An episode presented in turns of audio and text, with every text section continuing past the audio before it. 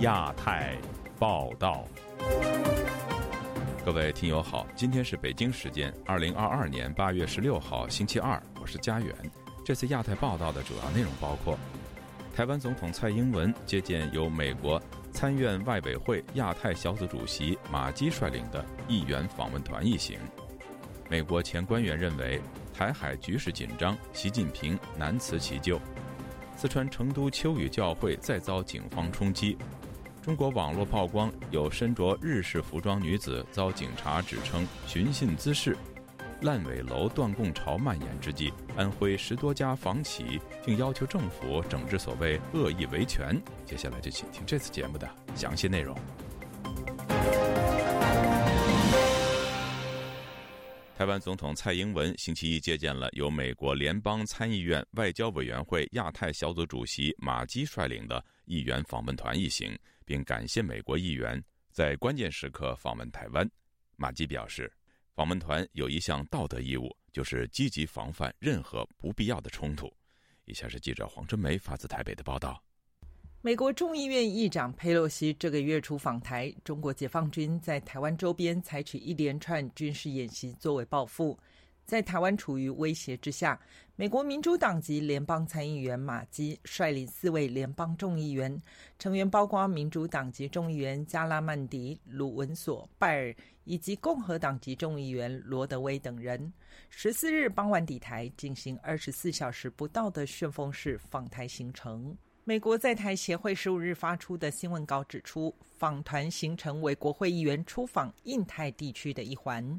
台湾总统蔡英文十五日在总统府接见访团一行人。蔡英文首先感谢访团在现在这样的关键时刻，议员不远千里来访，用行动表达对台湾的友谊。他要代表所有台湾人民表达欢迎以及感谢。他说，访团成员长期在美国国会坚定支持台湾。都是台湾非常重要的好朋友。前一阵子，中国在台湾周边海域进行长时间的军演，也严重干扰区域的稳定和平。我们不但和国际各方盟友密切合作，严密掌控周边所有的军事动态，也持续向国际社会表达台湾致力维护台海稳定的现状的决心。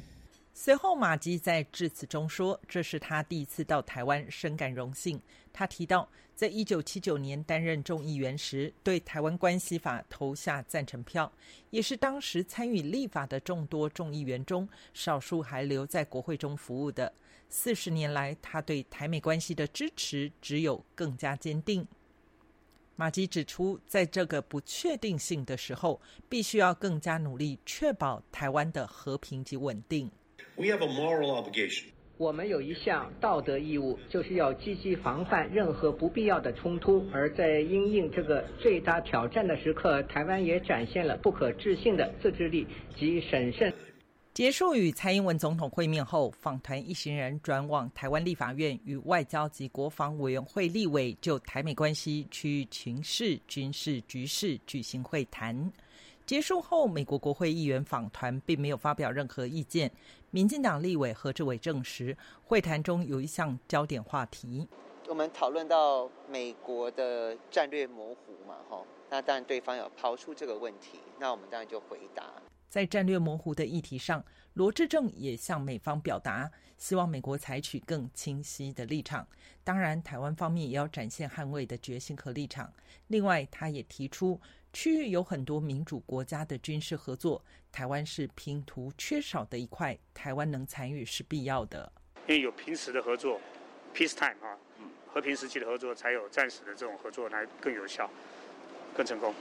就在访谈人在台期间，解放军东部战区新闻发言人施毅表示，十五号中国人民解放军东部战区在台岛周边海空域组织多军兵种联合战备警巡和实战化演练。另一方面，美国第七舰队在台北时间十五日清晨推文，美国航母里根号通过实力维持和平。文章提到，目前里根号在菲律宾海展开行动，以支持自由和开放的印太地区。自由亚洲电台记者黄春梅台北报道。不顾中国官方强烈不满与坚决反对，有消息指，八月底还会有美国国会代表团到访台湾。回顾台海局势，一九九五年，台湾时任总统李登辉到访美国；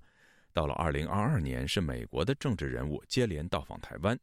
中国都对台湾寄出了导弹试射。美中两国在台湾议题上的分歧持续扩大，对区域现况有什么样的长期影响呢？本台记者郑重生就此专访了曾经多次处理台海局势的前美国国务院副国务卿阿米蒂奇。接下来就请听专访的相关内容。傅国清阿米塔吉先生，首先非常感谢你拨空接受我们的采访。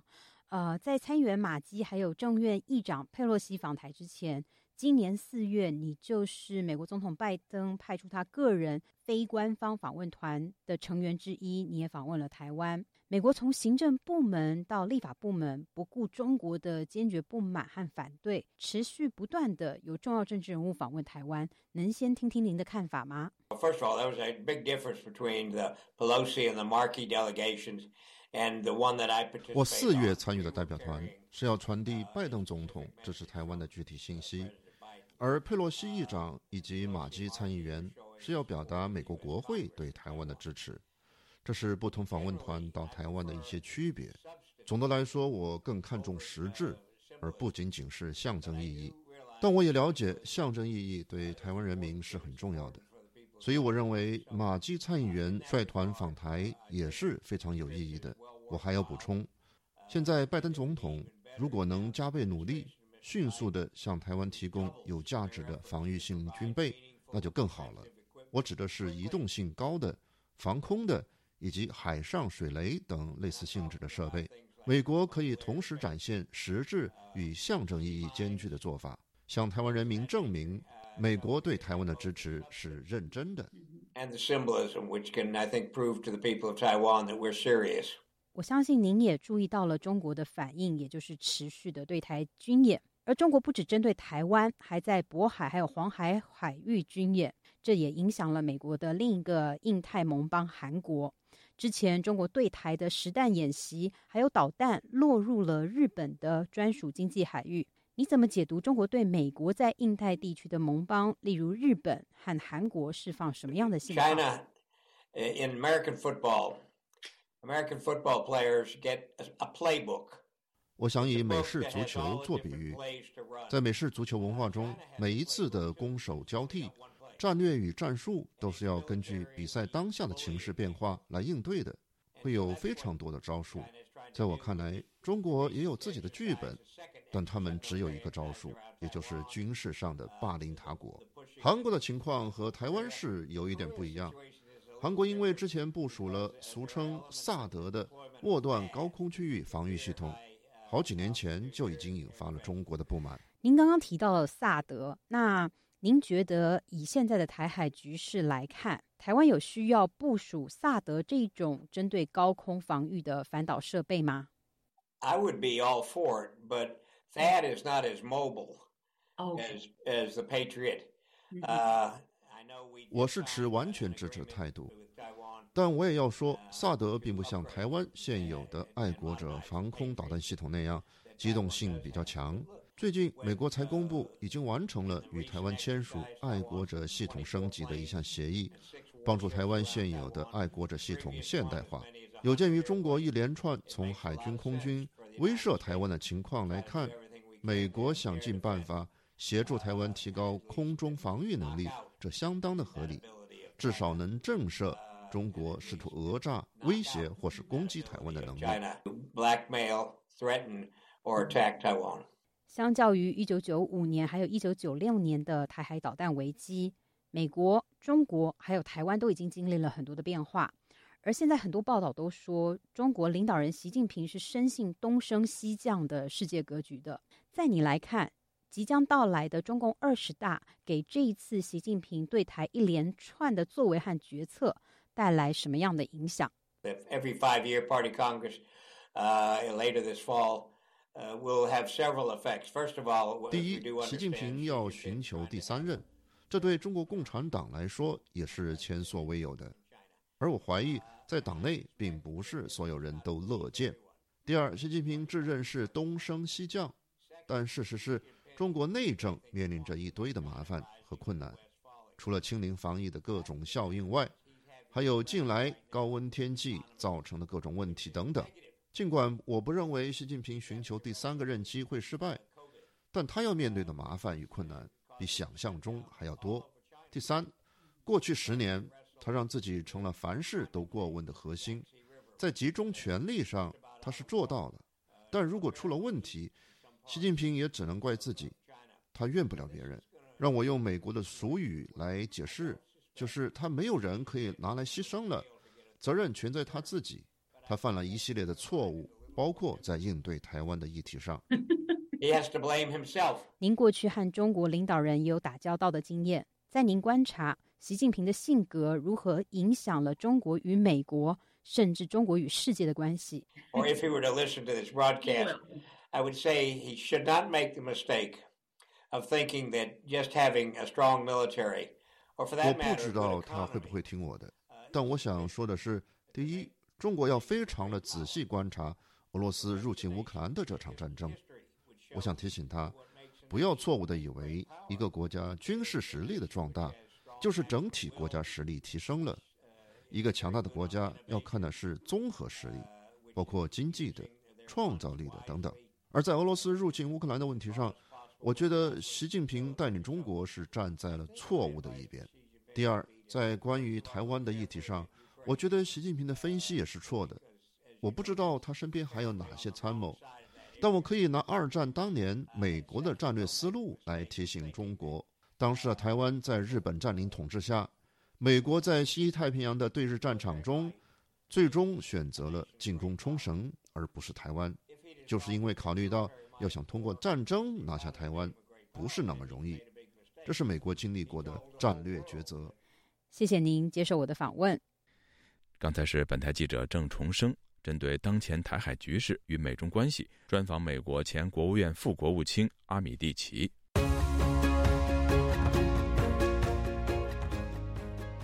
在美国众议院议长佩洛西访台引发中国强烈反应后，台湾驻美代表肖美琴成为舆论焦点之一。中国国台办近日还点名他频繁散布谋独言论。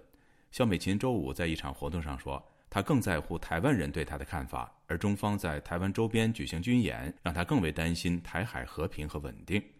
接下来是本台记者加奥的报道。佩洛西上周成为了二十五年来首位在任内访问台湾的美国众议院议长，而中国随后在台湾周边举行的军演规模也是空前的。这一连串政治事件引发了国际社会对台海局势的强烈关注。过去一周里，台湾驻美代表肖美琴接受了哥伦比亚广播公司、美国有线电视新闻网、福克斯新闻频道等至少五家美国媒体的电视采访。他在其中一场专访中，将台湾比作一个受到校园霸凌的孩子，指出这并不代表孩子就不去上学了，而是要学会应对这个小霸。他说，这正是台湾所做的事。夏美琴周五在华盛顿双向园举办的一场当代艺术展开幕式后，对本台记者表示，在佩洛西访台后，中国对台湾军事恫吓的强度达到新高。我想他们的对台湾用。武力想要威胁恐吓台湾的这些军事演练，当然范围跟强度哦都有增加哦，那这也让我们非常的遗憾，但是同时也让我们更担忧哦区域的和平与稳定。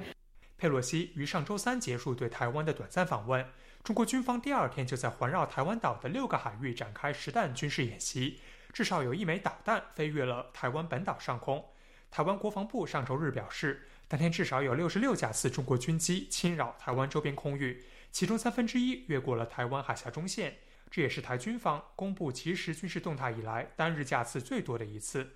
当被问及美台双方近期是否就中方的反制行动进行过沟通，夏美琴周五表示，台湾和美国一直在保持沟通，美台伙伴关系过去很重要，未来只会更重要。我们也会持续的对区域的情势啊，对于全球的情势，还有对于台湾如何争取扩大我们在国际上的支持，还有如何来确保台海的安全与稳定啊，都会持续的来跟美方进行沟通。前台湾民进党立委，两年前出任台湾驻美代表的肖美琴，近日受到了中方舆论的强烈关注。中国国台办发言人马晓光上周表示，肖美琴近期极力推动佩洛西访台。进一步加剧台海局势紧张动荡，并指责他为了政治私利充当反华势力棋子，必将遭到历史清算。肖美琴对这样的人身攻击不以为然。她周五对媒体表示，作为台湾驻美代表，她最在意的是台湾人对她的定位。肖美琴还说，台湾人民长期欢迎愿意与台湾站在一起的国际友人访台，这种好客精神不该遭到中国打压。我相信台海的安全与稳定是符合区域各方啊大家的共同利益啊。那我们啊也再一次的呼吁啊，中国要克制，不应该以动武的方式来处理他们所认定的政治上不同的主张。台湾中华民意研究协会近日的一份民调显示，超过半数的台湾民众表示佩洛西访台对于美台关系起到了实质帮助，只有不到三成的民众表示起不到帮助。有六成的台湾民众表示不担心佩洛西访台或令两岸爆发进一步的军事冲突，只有三分之一的民众表示担心。来自台湾的美国教授杨玉潭在美国生活已有三十多年，他当天也来参观了这场名为 Nature Matters 的艺术展。他对本台记者表示，中国近日的军演只会起反作用。台湾人啊，都是在中共的恐吓下，非常的坚强，不畏集权的力量。北京政府在这个时候做那个恐吓台湾的行动是非常的不智的，因为它可以激起亚太地区的不和谐、不和平，而且更激起台湾人的愤恨。针对中国连日的锁台军演，美国众议院议长佩洛西周二在接受美国媒体采访时，点名中国领导人习近平，形容他的行为就像是个受到惊吓的恶霸。佩洛西还明确表示，台湾是美国的朋友，他此行访问台湾绝对值得。据亚洲电台记者加奥华盛顿报道，美国众议院议长佩洛西访台期间，台湾的政府以及私人部门的电子看板屡遭骇客攻击。台湾政府就此全方位构建资安防火墙，并成立数位部和资安署等部门。有台湾学者表示，中方此次的网络攻击反而增强了台湾信息安全防卫的韧性。以下是记者夏小华发自台北的报道。佩洛西二号访台二十小时，部分超商门市、台湾铁路车站广告看板和南投竹山镇公所设在景点的电子看板遭到攻击，出现诋毁佩洛西等恶意的假信息。政府机关的官网则遭到境外网络攻击，二号达到了巅峰，是过去单日最高攻击量的二十三倍。二十七号将接任数位部长的行政院政务委员唐凤，十五号出席打造亚太数位经济共同体的国际论坛时，受访指出，近日持续监控网工的状况皆没有超过二号的高峰。唐凤重申政府的态度说：“对于危害国家资通安全相关的产品的这个原则，我们已经在进行最后的法制作业确认，很快呢，应该就会预告给大家知道。”唐凤认为，这次电子看板遭害，传播的不是电脑病毒，而是心理病。病毒，这是混合战的一环。他还说，现在资讯战大部分是心理战，战场在大家的心里。若在媒体的协助下，让民众了解电话战线跟电话入侵是两回事，确保不会自己吓自己，这是目前最关键的部分。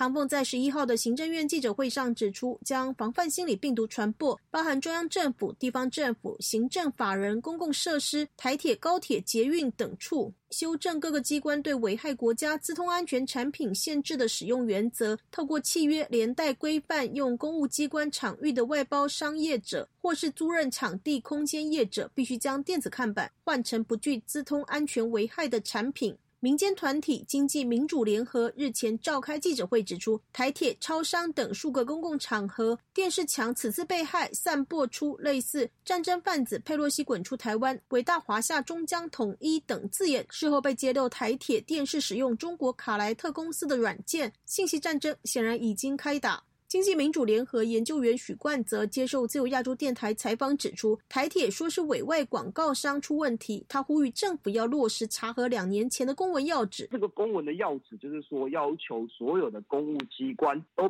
不可以来去使用中国的资通讯产品。那当时对中国的资通讯产品是从严认定哦，你不管是在哪里制造，只要是中国厂牌都不可以使用。那资通讯产品的涵盖范围也很广，软硬体设施啊，包括印表机、数位摄影机什么都算。徐冠则指出，行政院在二零一九年的四月通过了各个机关对危害国家资通安全产品限制使用的原则。行政院就直接发函要求公务机关使用资讯通讯产品不得使用中国厂牌，不得与公务环境借接，更要求在二零二一年底前完成汰换所使用或是采购中国厂牌的资通讯产品。许冠泽说，针对中国的数位的呃摄影机、摄影设备，还有。中国的广告看板应该全面的禁止进口，因为这两个东西是很全面的影响到台湾各个公共环境的这个国人的呃动态啊、资讯啊，都可以随时被掌握，随时的被这个广告看板资讯影响。我们认为啊，如果在台海危机或者是有其他紧急状况的时候，这个东西会变成传递假讯息，或者是。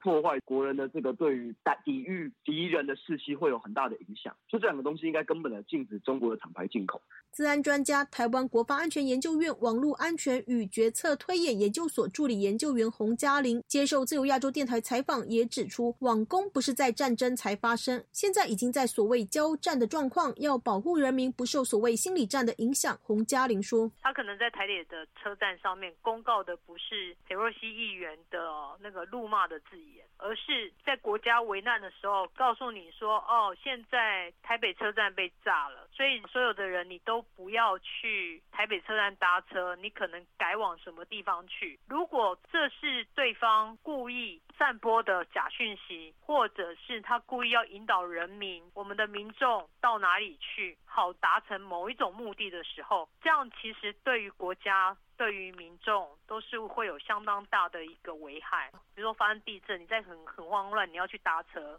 结果此时看门上面说，哦，你现在要前往第几月台，可是第几月台那边可能被放了炸弹。如果是真的是在一些恐攻或者是有战争的状态之下，好，那我想如何维持公众资讯的一个正确性，是政府必须要去做的。洪嘉玲认为，中共这一次的话，他虽然在威责台湾，可是他的压力测试也能够让我们提升我们的国家韧性。洪嘉玲指出，乌俄战争经验最可以借鉴的是数位韧性。乌克兰政府不仅保持了直管，也就是指挥系统畅通，以及跟公众沟通的方式，还有良好的设备使用、线路维护援助相关设备使用，增加数位的韧性。洪嘉玲说：“乌克兰它是一个陆路国家，它周边借接了很多欧盟、欧洲的一些邻国，那他们可以透过陆地上的电缆，也就是所谓的陆缆，去做通讯的一个传输跟备援。可是台湾不一样，台湾是一个海岛。好，那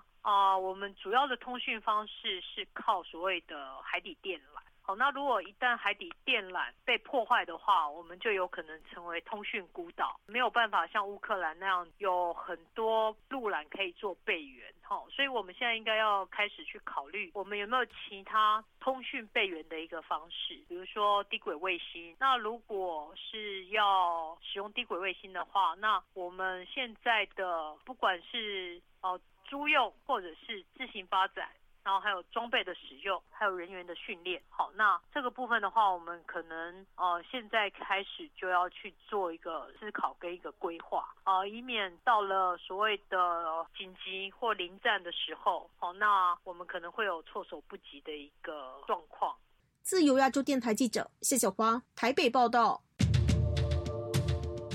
成都秋雨圣约教会的数十名信徒，八月十四号在当地一家茶馆进行基督教主日聚会时，遭到约三十名警察和便衣的冲击。当局指信徒非法集会，其中一人还被警察以袭警为由带走调查。详情，请听记者古婷的报道。本周日上午，成都秋雨圣约教会五十多名信徒在武侯区一茶馆聚会，遭到当地警察冲击。其中多名警察指秋雨教会早已被取缔，属于非法组织，而信徒的主日敬拜活动也属于非法活动。该教会信徒王先生周一告诉自由亚洲电台，当时警方把信徒包围，逐一登记身份证。大概将五十多位。弟兄姊妹参加，上午十点半左右，二十二三个穿警服的，八九个穿便服的警察就把我们包围了。当时就这两个包围圈，第一个包围圈就是把我们在会场里边聚会的弟兄姊妹带出来，然后第二个包围圈就是把整个我们聚会的一个院子全。另一位信徒说，此次带队的是成都市公安局武侯分局的国保大队负责人。他声称，公安局对秋雨教会信徒聚会采取零容忍的立场，还称秋雨圣约教会是被取缔了的非法组织，发现一次取缔一次。其后五十多位聚会者被逐一登记身份证、手机等个人信息后获释，但是信徒邢宏伟又称阿信。被警察强行带上警车。信徒王先生说：“但是他的妻子和女儿昨天来了，他就说他来陪陪他妻子和女儿，他就坐在外面。警察去盘查他的身份，阿信弟兄就说：‘我又不在里边，你们怎么拉我去？’就表示拒绝。”该教会另一位理性基督徒说。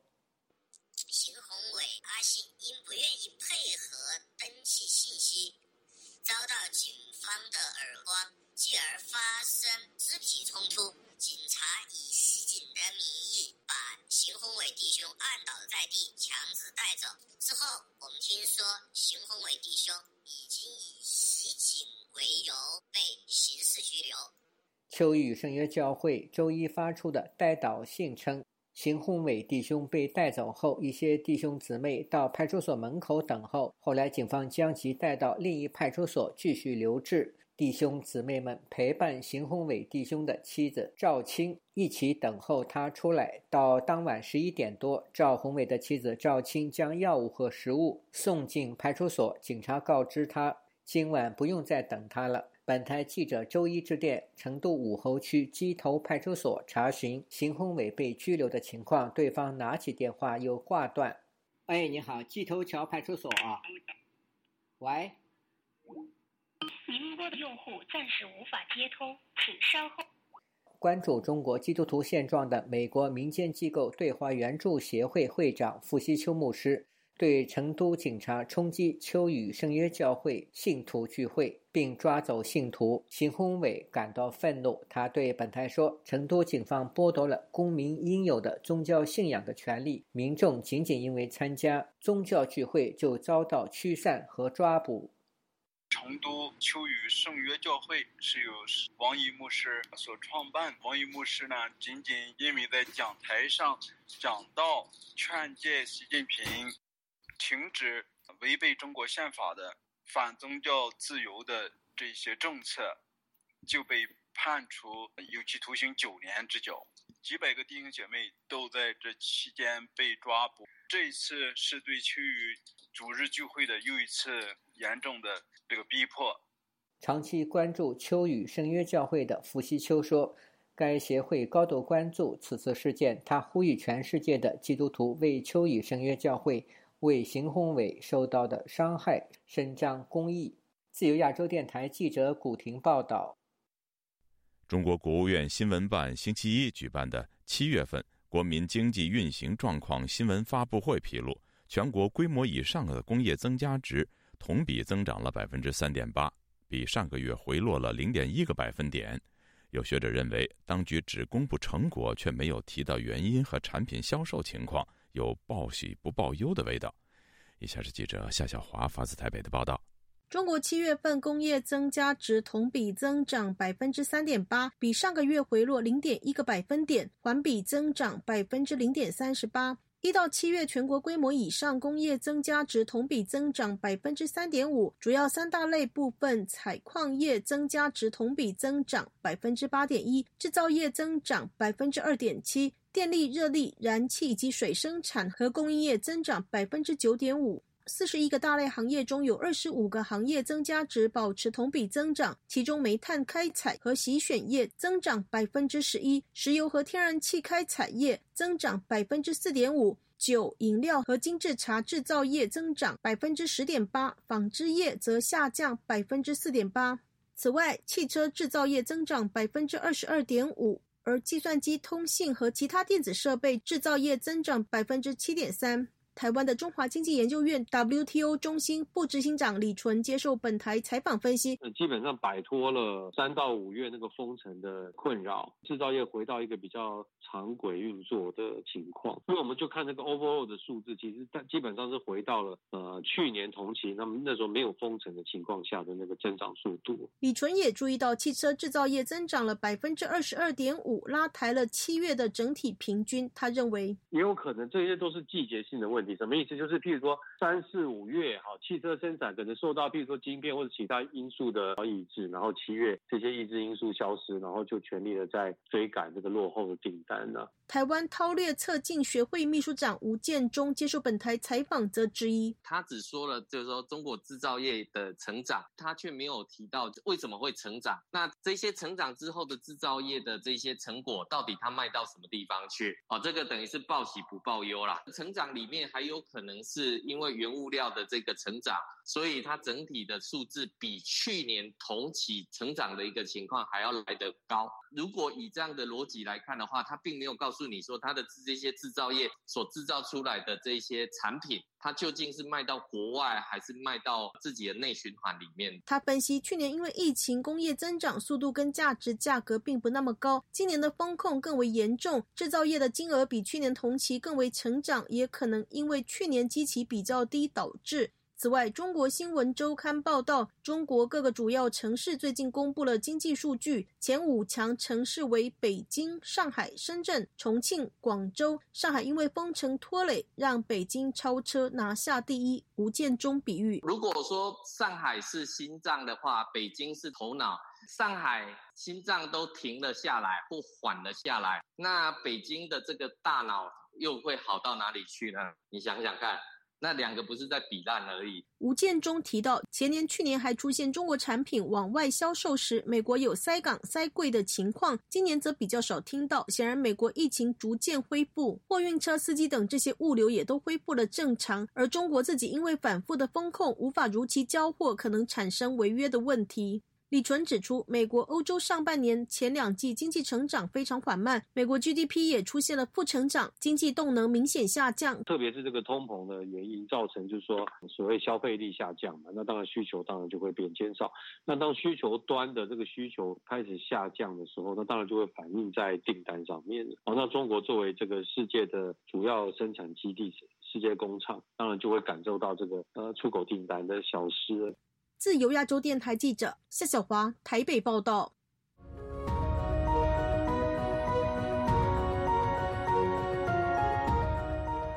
中国一名公安近日在大庭广众之下，对一名穿着日式浴衣拍照的女子咆哮，并撕扯其浴衣的视频在互联网上热传。公安指女子没有穿汉服，又指该女子寻衅滋事，并将其带到派出所调查。这名女子事后对此大发感慨。网民也就这一视频发表意见。以下是记者古婷的报道：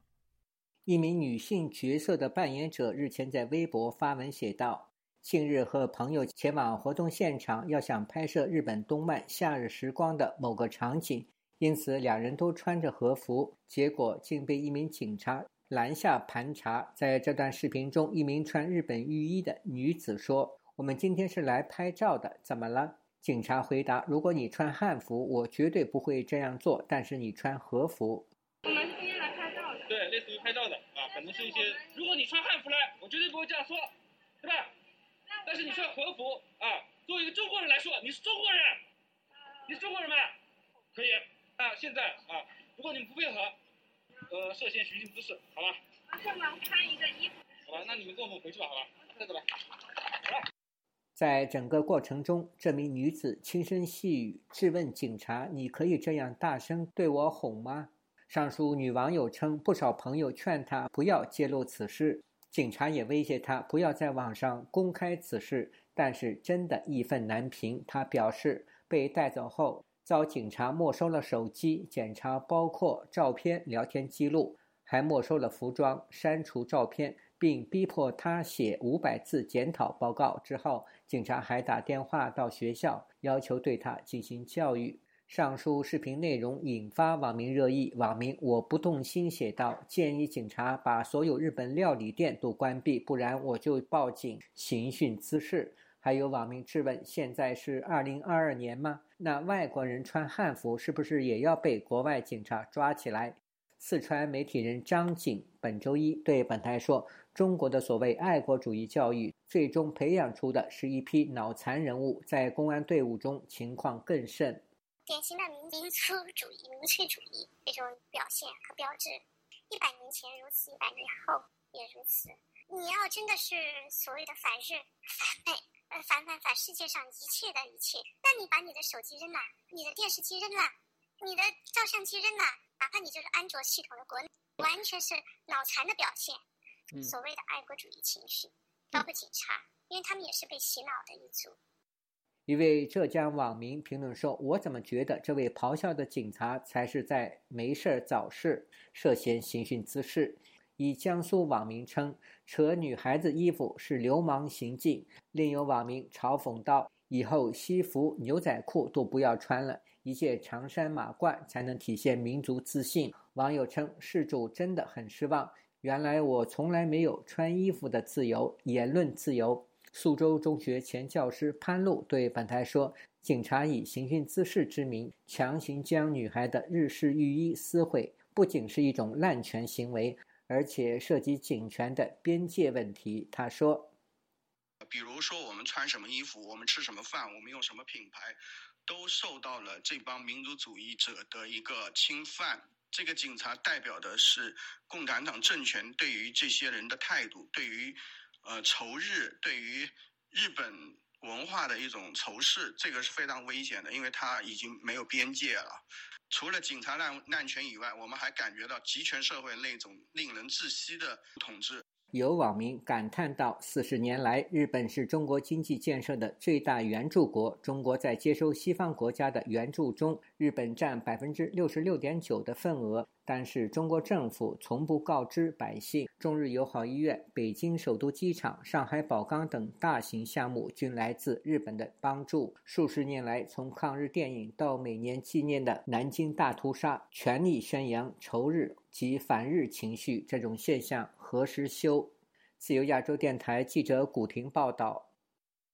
中国烂尾楼断供潮持续蔓延，大批业主停止偿付房贷之际，安徽省至少有十七家房地产公司近日联署要求政府出手整治所谓的恶意维权，并声称所谓的专业房闹是幕后黑手。中国有媒体质疑，有开发商参与联署，旨在博取同情。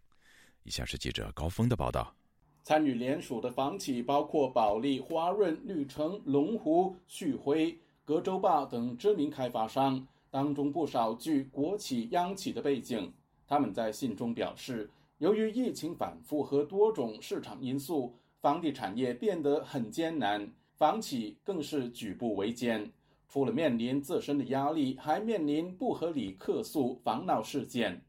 开发商要求合肥市政府坚决遏制恶意维权行为，由政府出面约谈警示，对构成违法犯罪的个人和组织给予打击；约谈自媒体，严禁不合理负面报道，对不实报道的自媒体进行封杀处罚；通过敏感词汇把不合理言论进行屏蔽，无法通过网络传播。中国经济评论员金山认为，所谓恶意维权的说法根本不成立。房企包括一些机关提出的所谓的恶意维权，只是强势一方的主观认定，这个里面的认知的标准规则是由他们来制定的。在这种房地产整体市场不景气的情况下，出现了大量的开发商违约在先，而业主维权在后的情况。不管无论如何去维权，只要是争取自己的合法权益，都不存在恶意维权的问题，而是应该关注于怎么样去让开发商正常交房的问题。这据说是中国首次有开发商抗议房闹现象。中国有媒体引述房企内部人士的话说，近期安徽房地产市场出现了一批专业房闹机构，组织消费者维权以从中获利，而且形成产业链。这类机构在楼盘交付前三个月组建业主聊天群，进行群内非法集资，组织集中群诉，把建设过程中的非常规拍摄施工图进行特写，作为维权证据。有新项目开盘时，抗议者会到现场采取喊口号、拉横幅等行为，阻扰销售。有从事装修、家具、验房等行业的购房者，更带着业主集体不接受房屋维修，还拒绝履行购房协议，甚至要求退返部分购房款。经济评论员金山却认为，开发商口中的专业防脑机构并不存在。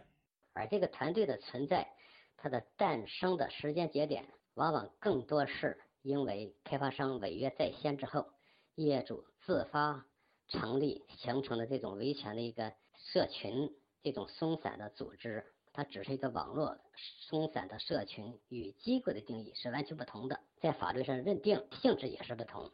他认为，房地产开发商联署公开信性质恶劣，反映他们理解政府对房地产高度依赖，寻求当局在政策上对他们有所倾斜，甚至给予更多优惠。既然法律对很多的细节认定并没有那么清楚。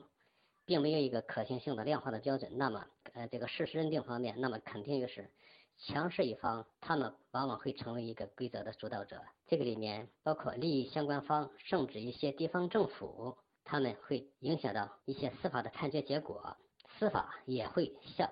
他们这些强势一方进行倾斜。关注事件的浙江温州城市大学退休法学副教授蔡凡认为，无论是开发商还是购房者。他们在采取行动时必须符合法律框架。如果说因为有质量问题啊，或者是延期交付啊，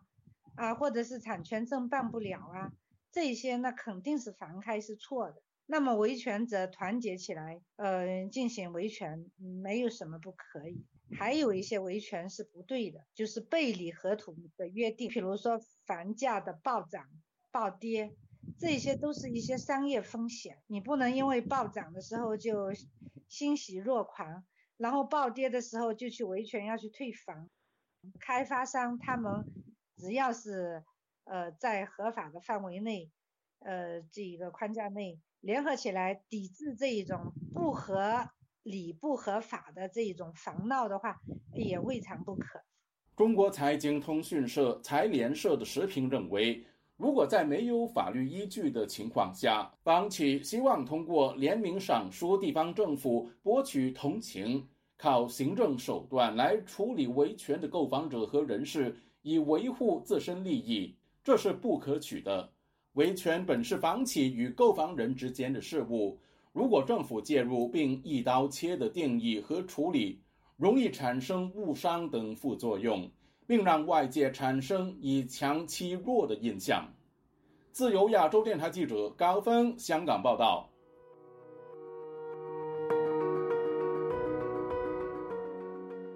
英国《每日电信报》最新的报道披露，英国大学与中国合办的三十家孔子学院在招聘员工时必须审查其政治取向以及种族背景。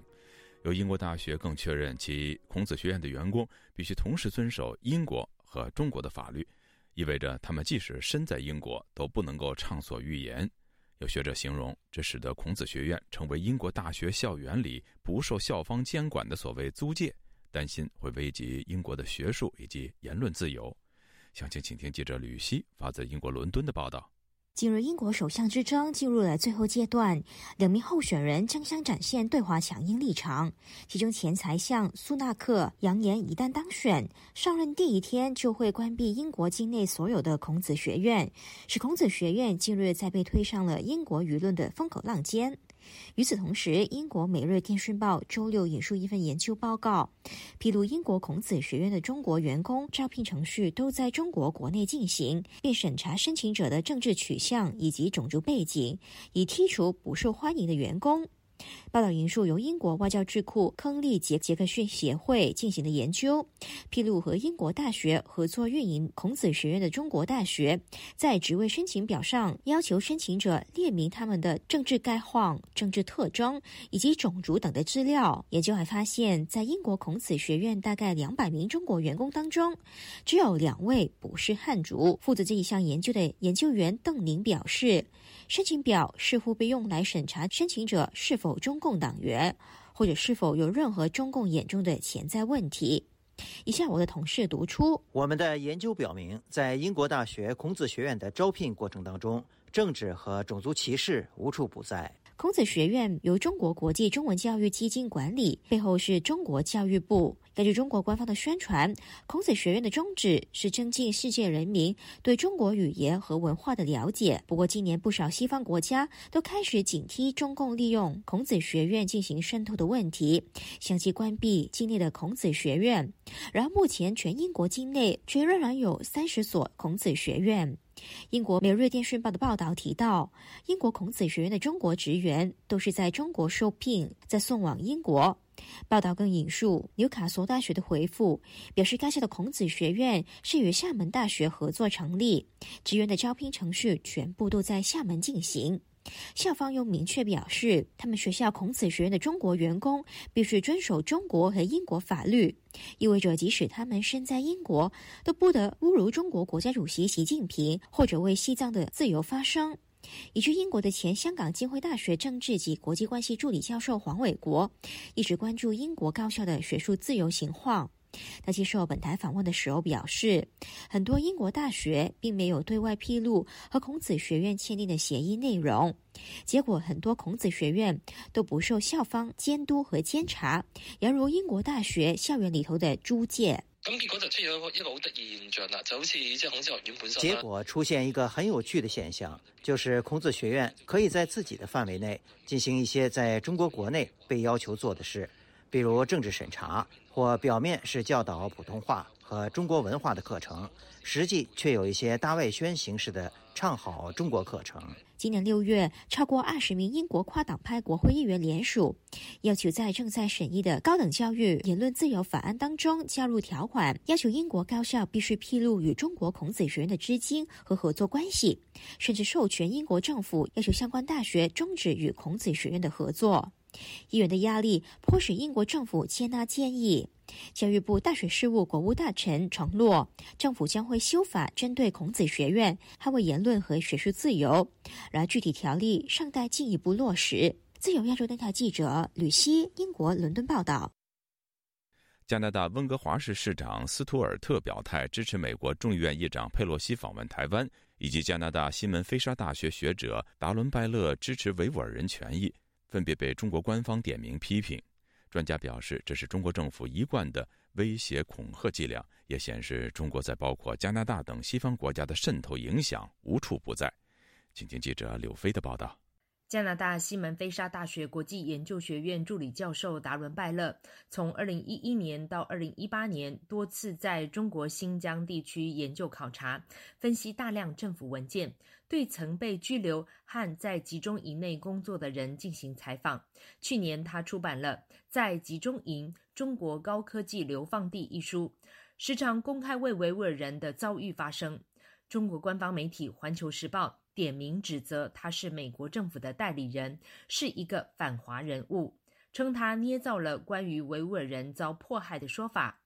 达伦拜勒无所畏惧，他最近在一场网络授课活动上，仍然呼吁全球民众关注这个涉及人道、政治和经济利益的危机。Uh, it is a human rights crisis. But it's also rooted in global political and economic. 这是一场人权危机，也步入全球政治和经济系统中的问题。因为中国政府利用打击恐怖分子的名号，将维吾尔人标签化，对他们实行控制，不止改变他们的信仰和生活方式，甚至利用他们的劳动力而谋取经济利益。中国意见艺术家华勇在二零一七年于北京实地拍摄中国当局暴力清除低端人口的行为后，被当局拘捕判刑。当时《环球时报》也刊登一篇文章，批评华勇是夸大渲染，只是想炒作自我名声。目前流亡加拿大的华勇说：“中国当局自己心虚，才会故意张牙舞爪。最近他生病了，没有及时发帖子，